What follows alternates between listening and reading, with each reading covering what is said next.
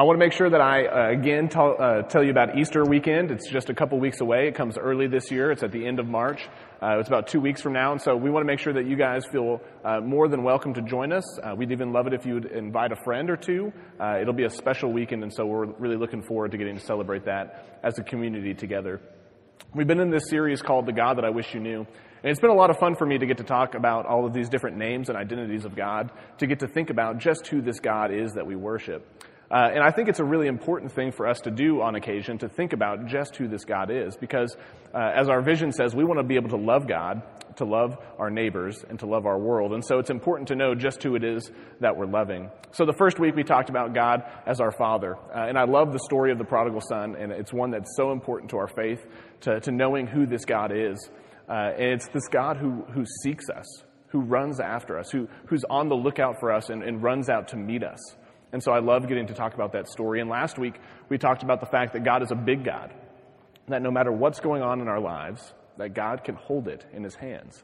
That, that the problems, the issues, the things that come up in our lives, the, the unexpected things, God's big enough to take care of those things. And so this week, uh, we're going to continue talking about who this God is. And I want us to think about it in the, in the sense uh, of the fact that uh, this is a God who matters in the here and now. That God matters for our lives today. And this is something that, that we know, uh, but a lot of times it can be a temptation for us to think about the future, about the, the, the later, the then, uh, and, and, to focus on that more than we focus on the here and now. But this is, uh, this is something the Christian story talks about a lot. It's something that the, the, story of the Bible talks about is that God matters today. He matters here and now. Uh, and, and for many times, whenever we think of what's going on here and now, what's going on today, one of the responses that the Christian community has uh, can have to that is, is actually one that they've taken that we've taken uh, in the past couple of years, especially. And it's, it's kind of a sad response in a lot of ways. Whenever something happens that that we see as Christians and that we disagree with, or that we dislike, or that is uncomfortable to us, a lot of times our reaction is actually to, to move out of that, to step away, to, to take a step backwards away from that. Uh, sometimes in the midst of that, we actually take a step back and we point the finger and, and place the blame with somebody. Uh, and that's actually not the, the reaction that the Christian story calls us to have. And it, I think in the first couple of weeks, we've seen how God actually invites us into those moments. That God is a God who runs out to meet us. Even in the midst of, of our brokenness, even in the midst of our sin, He runs out to greet us, to welcome us home, and to throw us a party. He's a God that's holding the world in His hands, the, the problems, uh, the good things, all of it. He's holding it in His hands. And so the response is not to take a step back, but it's actually to enter into it and so, uh, when I was trying to figure out what to call this tendency that we, we might have from time to time to, to step out of things, uh, the word cynicism came to mind. It's a word uh, that you probably are well aware of. It's one that if you get on Facebook, uh, that is sure to uh, cross you. You know, you're sure to become a cynic if you see what people are posting on Facebook and all the different things that are going on there. Uh, but not just on Facebook, but in, in all of life. we have this tendency to take a step back and to point the finger. And when we do that, we actually engage in cynicism. Uh, I really like the way that one of our contemporary philosophers of the day talks about this. His name uh, is Slavoj Zizek, so uh, I don't know if I pronounced that right or not. But he, he says that cynicism to, in today's culture is, is, the perverted negation of the negation. Uh, so when we, uh, as Christians, see something that we don't like, when we see something that uh, that we disagree with, or, or, something like that, and we take this step back, we, we step away from it we see the brokenness and we actually say, you know what? I'm not going to be a part of that. Uh, it's too, it's too much. It's too bad. I can't handle it. I can't fix it. I can't enter into it. And, and we take a step back. And when we do that, we actually see the brokenness of the world and we just say, that's too bad. It's, it's too much. We can't fix it. And I think it's a great temptation uh, in many different aspects of life, in many different areas of our life, to, to do this, to do just this. Uh, but for the Christian, it's not the way that we're called to live or to operate in the world. Uh, last week, we, we talked briefly about the moment in, in, Israel's history when they leave Egypt, when God calls them out and Moses leads them out. Uh, and as they're going, uh, they encounter problem after problem. And, and do you remember what they say every time they encounter one of these problems? When they get to the Red Sea and the Egyptians are closing in, when, when they figure out that they don't have any food or water in the wilderness, when they get to the promised land and they figure out we can't possibly take this, their response is one of cynicism. God, it would have been better if we had just stayed in Egypt. Yeah, it was bad in Egypt, but it's worse here. We don't want to, we don't want to engage in what's worse, what we think is worse. We'd rather be in Egypt where at least we know that they're going to feed us. At least we know that we have a home. It might not be a great one, but we've got one. It's this negation of the negative. And it happens throughout the story of the people of Israel. It happens over and over again. Uh, it's this woe is me. The world is too bad. It's too awful. I wish it were different, but I can't do anything to change it. For those of us who read the story today, we have the benefit of hindsight, right? So as we read that story, as we, as we think about what it means for the people of Israel to encounter these problems, we actually get the opportunity to see that God is at work in this people, that God is at work amongst, uh, amongst the people of Israel. He's providing for them over and over again. Every time that one of these problems comes up, God is there to help them. God is there to provide for them. God is there to take care of them. So often when we read that story, we think, man, if they could have just understood, if they could have just gotten it, if they could have just known who this God that they were following and worshiping was. But we have some of the same tendencies, some of the same responses at times. That whenever things get bad, we take a step back and we might even point the finger and place the blame. See, the story of God's people is, is, is telling a different story. God wants to tell a different story through his people, through his church today. And it's a story not of, of backing away. It's not a story of placing the blame or, or, or of engaging in cynicism. It's a story uh, that is healing and restoration. It's a story where God wants to make things whole and complete again. And so this morning we're going to be spending some time in the book of Jeremiah. If you have your Bible, you're welcome to turn there with me. We'll be in Jeremiah chapter 18. It's a very familiar passage for those of us who have grown up in or around churches, uh, but it is a very wonderful passage that tells us a lot about who this God is that we're worshiping, this God that we're trying to follow. Uh, and so Jeremiah is this prophet and he is uh, living in this uh, Israel. The people, the nation of Israel has been exiled, but the nation of Judah is still uh, very much alive and around. And so Jeremiah is this prophet who's, who's been called by God to go and prophesy to this people. And so uh, he actually has the opportunity to prophesy throughout a, quite a bit of social and political change within the country, uh, within the nation of Judah. Uh, when he begins his, his ministry, his prophesying, he's actually prophesying uh, during Josiah's reign. And if you know about Josiah, Josiah was a righteous king. He was a good king. He was, in fact, one of the best kings of Judah. He, uh, ena- he enabled the people to follow the law again. He found uh, the, the book of, uh, of the law and he gave it back to the people. And he encouraged them. He, he reformed uh, the religious aspect of the nation of Judah and called them back to worshiping God. But shortly after jo- uh, Jeremiah begins prophesying, Josiah actually dies. And uh, the following kings, the next set of kings that come after him, are all evil kings. They do what is evil in the eyes of the Lord. And, and for several of them, they only do it for a couple of months before they're gone. Uh, I think the first king after Josiah, he only is around, he's only king for three months. And then they have another king after him. Uh, this is a, a period where there's a lot of changes happening, a lot of things going on. And Jeremiah has been called by God into this context, into so much change and upheaval, into so many uh, things that are going wrong to prophesy to the people, to the nation of Judah. And so in Jeremiah chapter 18, I love this passage because God uh, gives this wonderful image of what it looks like to be God's people and to come back to God. Uh, so starting in verse 1, this is what it says. This is the word that came to Jeremiah from the Lord. Go down to the potter's house, and there I will give you my message. So I went down to the potter's house, and I saw him working at the wheel. But the pot he was shaping from the clay was marred in his hands. And so the potter formed it into another pot shaping it as seemed best to him. And then the word of the Lord came to me O house of Israel, can I not do with you as this potter does, declares the Lord? Like clay in the hand of the potter, so are you in my hand, O house of Israel. If at any time I announce that a nation or a kingdom is to be uprooted, torn down, and destroyed, and if that nation I warned repents of its evil, then I will relent and not inflict on it the disaster I had planned. And if at another time I announce that a nation or a kingdom is to be built up and planted, and if it does evil in my sight and does not obey me, then I will reconsider the good that I had intended to do for it. God has a plan for his people, and his people have not been following that plan, right? We see this happen over and over again, especially as we read throughout the prophets. Uh, God comes before the people and he gives them an, op- an, op- an option. He says, You have the opportunity to either come back to me, to follow me, or to continue in your evil ways. And let me tell you, if you do that, if you choose that option, if you continue to doing the things that you're already doing, the evil that, that I see, disaster is coming, destruction is coming. See, this is not God pronouncing, uh, he, he, can't, he's not sitting there waiting to pronounce judgment on the people. He can't, he's just sitting there like, oh, I'm going to get them this time. This is God actually giving the people another opportunity, another chance to come back to Him because God doesn't want this for His people. God doesn't want to destroy them. He doesn't want uh, to make the nation go into exile. He doesn't want that. He wants His people to turn back to Him. And so He comes before them and He says, uh, Please come back to me.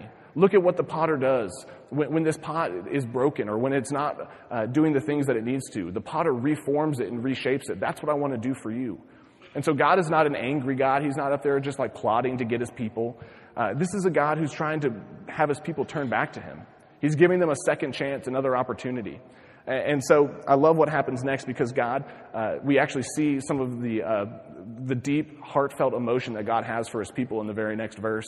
Uh, in verse 11, God says, Now therefore say to the people of Judah and those living in Jerusalem, this is what the Lord says Look, I am preparing a disaster for you and devising a plan against you. So turn from your evil ways, each one of you, and reform your ways and your actions. But look at what they say it's no use. We will continue with our own plans. Each of us will follow the stubbornness of his evil heart. Do you see the cynicism? Do you see the fact that they've given up hope? It's not just that uh, the situation is bad, but it's that it's hopeless. It's that there's nothing else that they can do except just continue in their ways, just continue to do the things that they know that will only bring disaster and harm to them. It's no use. This is our only option, is to just stay the way we are. And notice, too, that the people even acknowledge that what they're doing is evil. Uh, each one of us will just keep doing our own evil thing. We're too far gone. God can't possibly save us. God can't possibly come in to this situation and make it better. We see this play out over and over again in the people of, uh, of the Bible, in the story of the Bible. Throughout the prophets, especially uh, th- maybe you've heard the story of Jonah and kind of spent some time thinking about that story. We see this play out even in that story. God comes to Jonah and he, he tells Jonah to go to actually the people of Nineveh, who are not people of God, who are not Israelites. And he says, Go to this people and call them to repent, call them to turn to me, call them to do the things that I want for them. But Jonah doesn't want to do it. He runs away. God eventually brings him back and he sends him to Nineveh. And Jonah preaches like the worst sermon you've ever heard. It's like six words, and it's repent or God's going to kill you, or something like that. Uh, it's not a good sermon, but it's effective. Um, the people of Nineveh turn to God. They change their ways. And look, what, look, what, look at what Jonah does. He's angry with God. He's upset. He throws a temper tantrum. He's sitting under this, uh, this vine, and, and, the vine eventually goes away too. And, and Jonah is just mad at God. God, why would you do this? How could you possibly uh, save this people? How could you turn it from, your, from the evil that you had planned against them? And this is, the, this is what God says. How could you possibly be angry with me? Because God is not a God who wants to destroy. He's not a God who wants to give disaster. He's a God who wants the people's hearts to be changed to be transformed, to become his people. And so, with Jonah, with Jeremiah, with the rest of the story of the Old Testament, over and over again, we see this same thing play out that God wants for his people to be changed, to be transformed, to truly become his people. But over and over again, they have this cynical, negative response God, it's no use. God will just keep doing evil. God, you can't actually save us. It's interesting, uh, in the ancient world, uh, cynicism was, has been around for forever. In the ancient world, the cynics were actually people that uh, many people wanted to be like the cynics. They were a very revered group of people. Uh, in, in, the ancient world, cynics uh, were people who looked to the, the pleasures of this world and said that that wasn't enough to sustain them. That the things that this world had to offer, whether it was wealth or power, uh, prestige, whatever it was, the pleasures of this world could not satisfy the heart. And the only way to satisfy the heart was by living the virtuous life, was by doing internal things to make sure that you were taking care of yourself. And, and so cynicism today looks very different because cynicism today says uh, the pleasures of this world can't satisfy, they're not, uh, they're not worth it, that we shouldn't follow after them, uh, but there's nothing out there that can. It's the negation of what's already negative. And so cynicism today looks very different from cynicism in the ancient world, but even cynicism back then didn't realize the sto- what the story of God was trying to say. That the story of God is actually something better than that. It's actually not that we ourselves can, can fix our world, can make ourselves happy, or, or, or can live the virtuous life on our own, but actually that God is the one who does it with, among, and for us. And so, uh, when in Jeremiah 18, when God says, Turn back, I'm planning an evil, I'm planning a disaster for you, so turn. That's a very important word in this, in this passage. It's a very important word in the, in the entire Bible because God is calling his people not to stay the way they are, but to do a complete turnaround. To come back to God, just like as the prodigal son does with his father, to, to realize what they have done and to turn around and go home. Because remember, this is a God that's on the lookout for us. This is a God who can't wait to run out and meet us and welcome us back home. And so God is calling his people in Judah to do the same. He's calling his people all throughout Scripture to turn to him, to come back to him, to be his people. And so this morning, uh, since we're talking about God as the potter, I've gone ahead and, and included some pots on stage for us this morning. Uh, this first pot that I have is in shambles, and it wasn't really intended to be that way. Uh, I just kind of broke it, and uh, so that's what it is. Um, but uh, no, no matter what stage of life you're in, no matter what stage of life the people of God are in, this is the truth that God wants for his people. That whether we're broken and in pieces like this, whether we've just got a little bit of a hole, whether we think we're, we're mostly put together, we're just barely missing it, God wants for us to be complete, to be whole, to be filled, to be able to be useful, to be used for his purposes. And this is what this story tells us. That God is not just one who's going to just automatically make us like this, but that He's going to be intimately involved. He's going to be the one who's at the potter's wheel, turning the wheel, making, forming the pot, forming the clay into who He's created us to be. You see, God's goal for the world is not for it to be a world that falls apart, not for it to be a world where we see the negative, where we see what's going on that we don't like, and to back away from it. God's goal, His plan, His dream for the world has always been to enter into it and to make it whole again. You see, ever since the fall, uh, since we learn of sin entering into the world, this has been God's plan. His dream for the world is for it to come back to wholeness, to come back and be made whole again.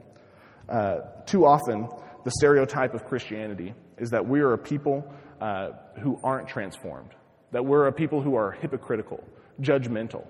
And, and I really like the way that Dallas Willard describes this. He says that it's basically barcode faith. He says this is what Christianity has come to. Uh, it's the suggestion that the change that makes a person Christian, whatever that is, may be totally undetectable from the human point of view. Only God's scanner can detect it. Apparently, that is Christianity now. That somehow we have made this uh, not about us entering into the world, not about God entering into the world to, to transform it, to change it, to make it whole again, but somehow the change that happens is only detectable to God that somehow God is going to scan it in the then and later. But for today, it doesn't actually make that much of a difference. But the story that we've inherited, the story of Christianity, is so much more than that. It's a story where we're not broken and in shambles, but where we're made whole again, where we're transformed into the people that God has created us to be.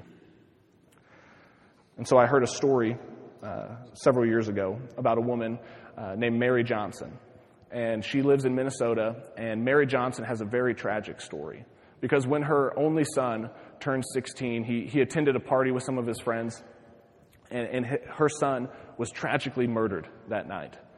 And Mary Johnson's life was forever changed because at that moment, Mary wanted what any of us would want. She wanted justice. She wanted the person who had done this uh, to pay the price, to, to know that he, he was languishing for his evil, for the thing that he had done, and so uh, she, you know, obviously went through the court proceedings and everything. And, and, the man who killed her son was another young gentleman, another young man by the name of O'Shea Israel. He was 16 too. And he was tried and convicted, and he was sentenced to 25 years in prison. And Mary thought that that was going to be enough. She thought that that would make her happy, that that would repay the evil that had been done. But over the course of the years, Mary realized something. She realized that even though she wasn't the one who was in prison, she was just as much behind bars as O'Shea was. That her story, her life had gone on this trajectory that had led her to a life of bitter resentment, of hatred, and she knew that since she was a Christian that she needed to find a better way, that she knew the story of God and so she needed to let go, to forgive. And so, after 17 years of O'Shea being in prison, she began to visit him.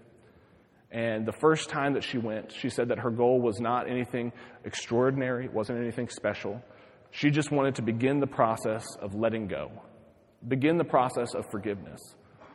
But she said that when she finally went to go visit him, 17 years later, she realized that it wasn't just her who needed forgiveness, it was O'Shea as well. See, they were both shackled by what had, been, by what had happened. They had both experienced this horrible tragedy uh, at, the, at his hands, and they both realized that what they needed more than anything else was for God's transformative power to change who they were, to change their story. And so Mary eventually forgave O'Shea, but she didn't stop there. Because a few months later, O'Shea was going to be released. Uh, he, he had gotten, he had spent 17 years in prison and was going to be released early. And so Mary uh, did the unthinkable. She knew that for, for felons, for convicts, that it was difficult coming out of prison to find work, to find a place to live, to do all of these different things. And so Mary began the process of helping O'Shea to do that. She talked to her landlord, and O'Shea eventually moved in next door. Uh, they became next door neighbors. And, and that isn't where the story ends. And I just love how this story continues because this is a story of God's transformative power in their lives. It's a story that, that shows that God is the one who can change us, who can make us whole again, who can invite us back to the way He created us to be.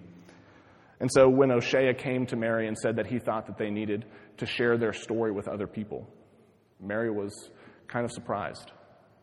She didn't know exactly what to do. Uh, but she agreed. And I love the way that she talks about this whole process. She says, in March of 2010, we gave O'Shea a welcome home party organized by my organization, some Catholic nuns from the hood, even some ex gang members from Chicago drove down to witness what was happening. When O'Shea told me that he wanted to share his story publicly with me so that he could help others, I couldn't believe that he wanted to do this. He is my spiritual son. It's not easy for us to stand next to each other again and again and share our story.